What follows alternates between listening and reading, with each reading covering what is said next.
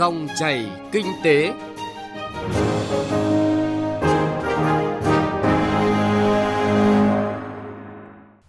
Các biên tập viên Thành Trung và Thu Trang xin kính chào quý vị và các bạn. Dòng chảy kinh tế hôm nay, thứ tư, ngày 29 tháng 12 có những nội dung sau đây. Thị trường bất động sản phục hồi hay hiện tượng đầu cơ thổi giá.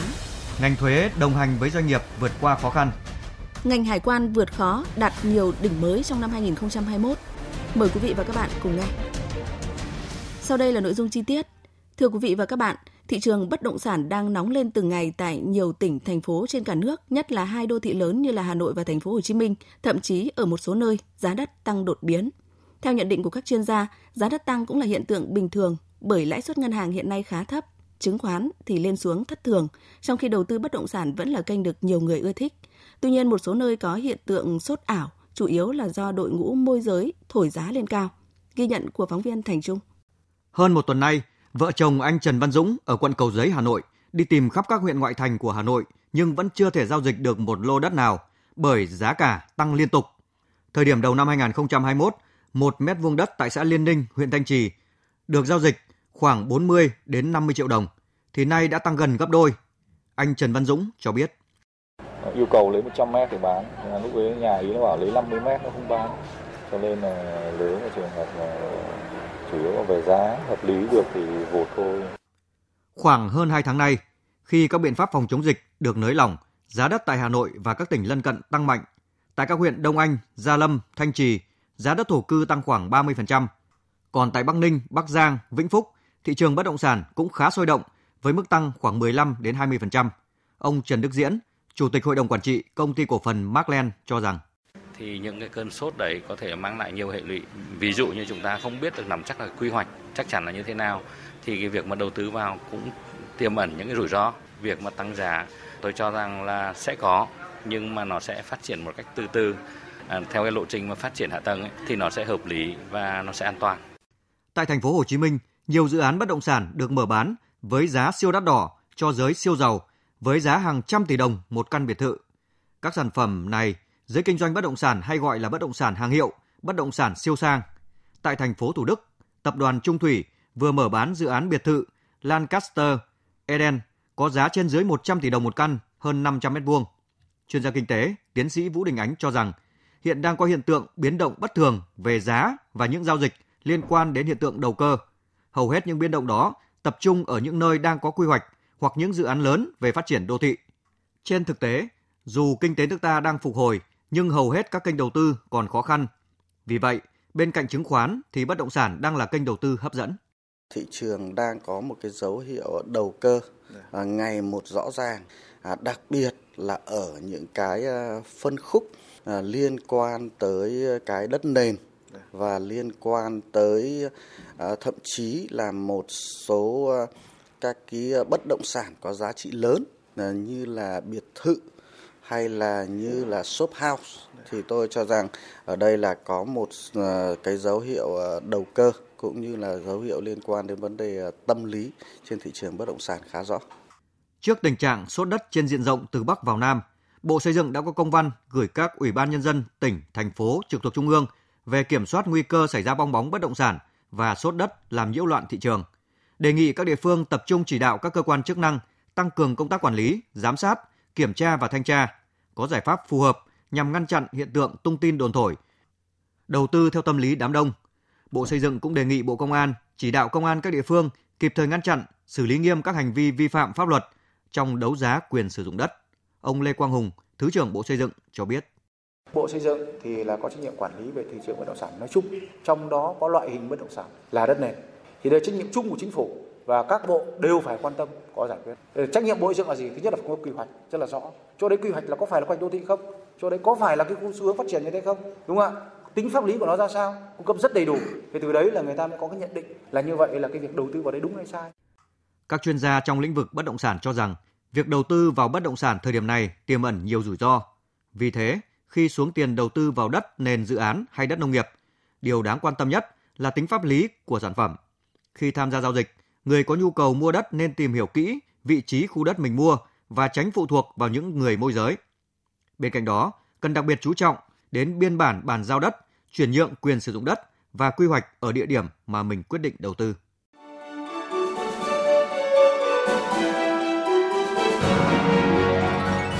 Dòng chảy kinh tế, Dòng chảy cuộc sống.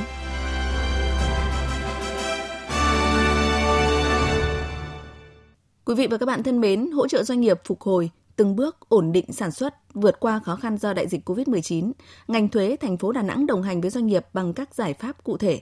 Đó là việc hạn chế số lần thanh tra kiểm tra, giảm thuế thu nhập doanh nghiệp, thuế giá trị gia tăng, giãn thời gian nộp thuế, giúp doanh nghiệp từng bước phục hồi hoạt động sản xuất kinh doanh. Phản ánh của phóng viên Thành Long, thường trú khu vực miền Trung.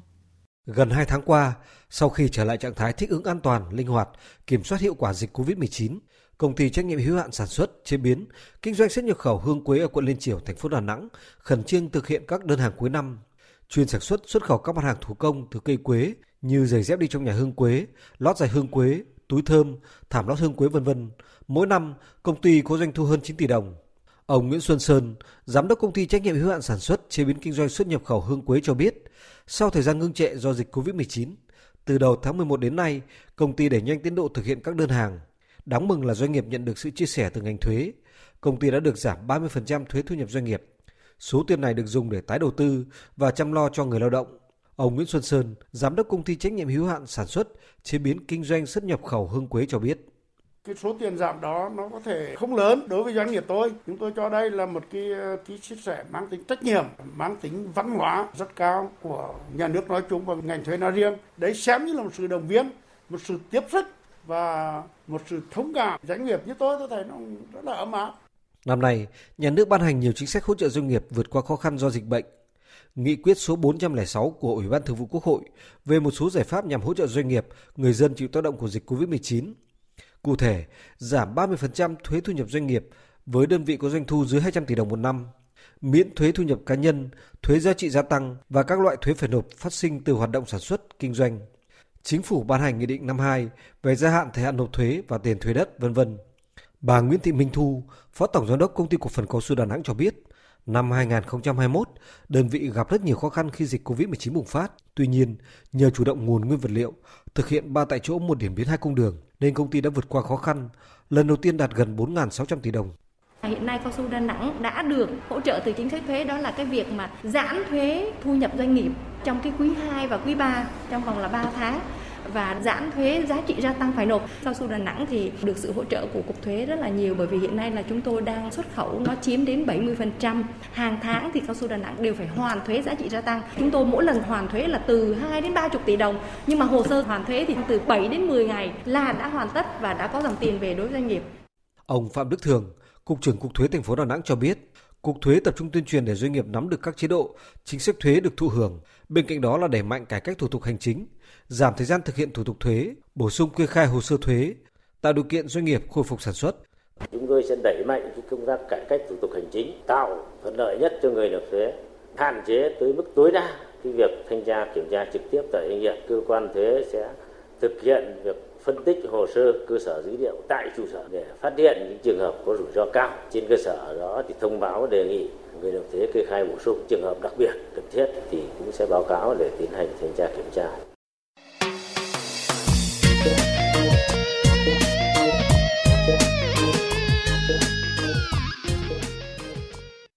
Thưa quý vị và các bạn, kim ngạch xuất nhập khẩu vượt mốc 660 tỷ đô la Mỹ, số thu ngân sách vượt dự toán hơn 17% là con số ấn tượng được phân tích tại hội nghị tổng kết công tác năm 2021, triển khai nhiệm vụ 2022 của ngành hải quan vừa được tổ chức.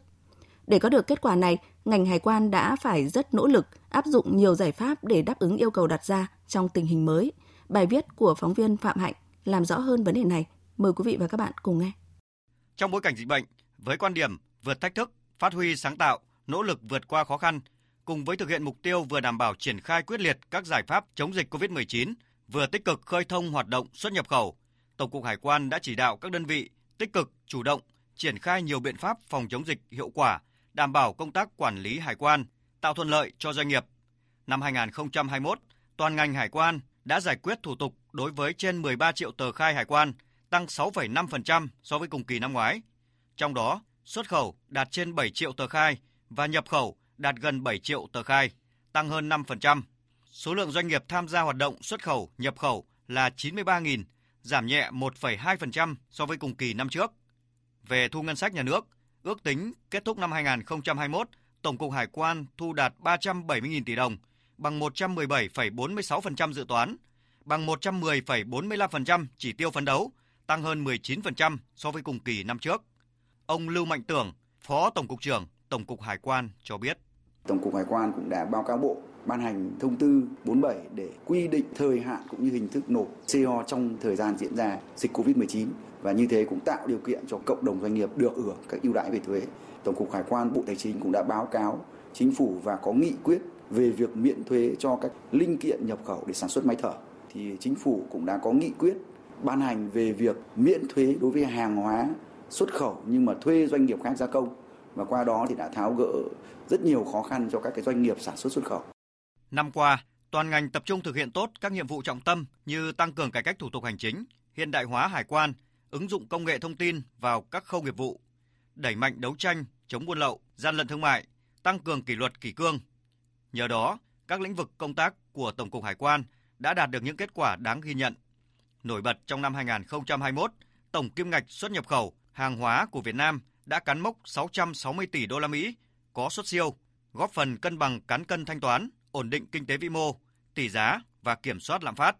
Về công tác đấu tranh phòng chống tội phạm, chống buôn lậu, gian lận thương mại, năm qua, lực lượng hải quan đã phát hiện, bắt giữ, xử lý hơn 14.500 vụ, trị giá hàng vi phạm trên 2.700 tỷ đồng, trong đó xử phạt vi phạm hành chính 14.200 vụ, thu nộp ngân sách nhà nước 291 tỷ đồng.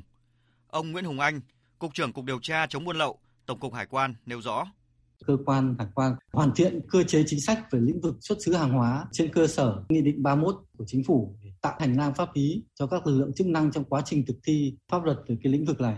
Và cơ quan hải quan tiếp tục phối hợp với Bộ Công Thương, Cục xuất nhập khẩu, Phòng Thương mại và Công nghiệp Việt Nam, VCCI cũng như các hiệp hội ngành hàng, Tổng cục Quản lý trường để thực hiện kiểm tra, đối chiếu nhằm ngăn chặn tình trạng gian lận, giả mạo xuất xứ.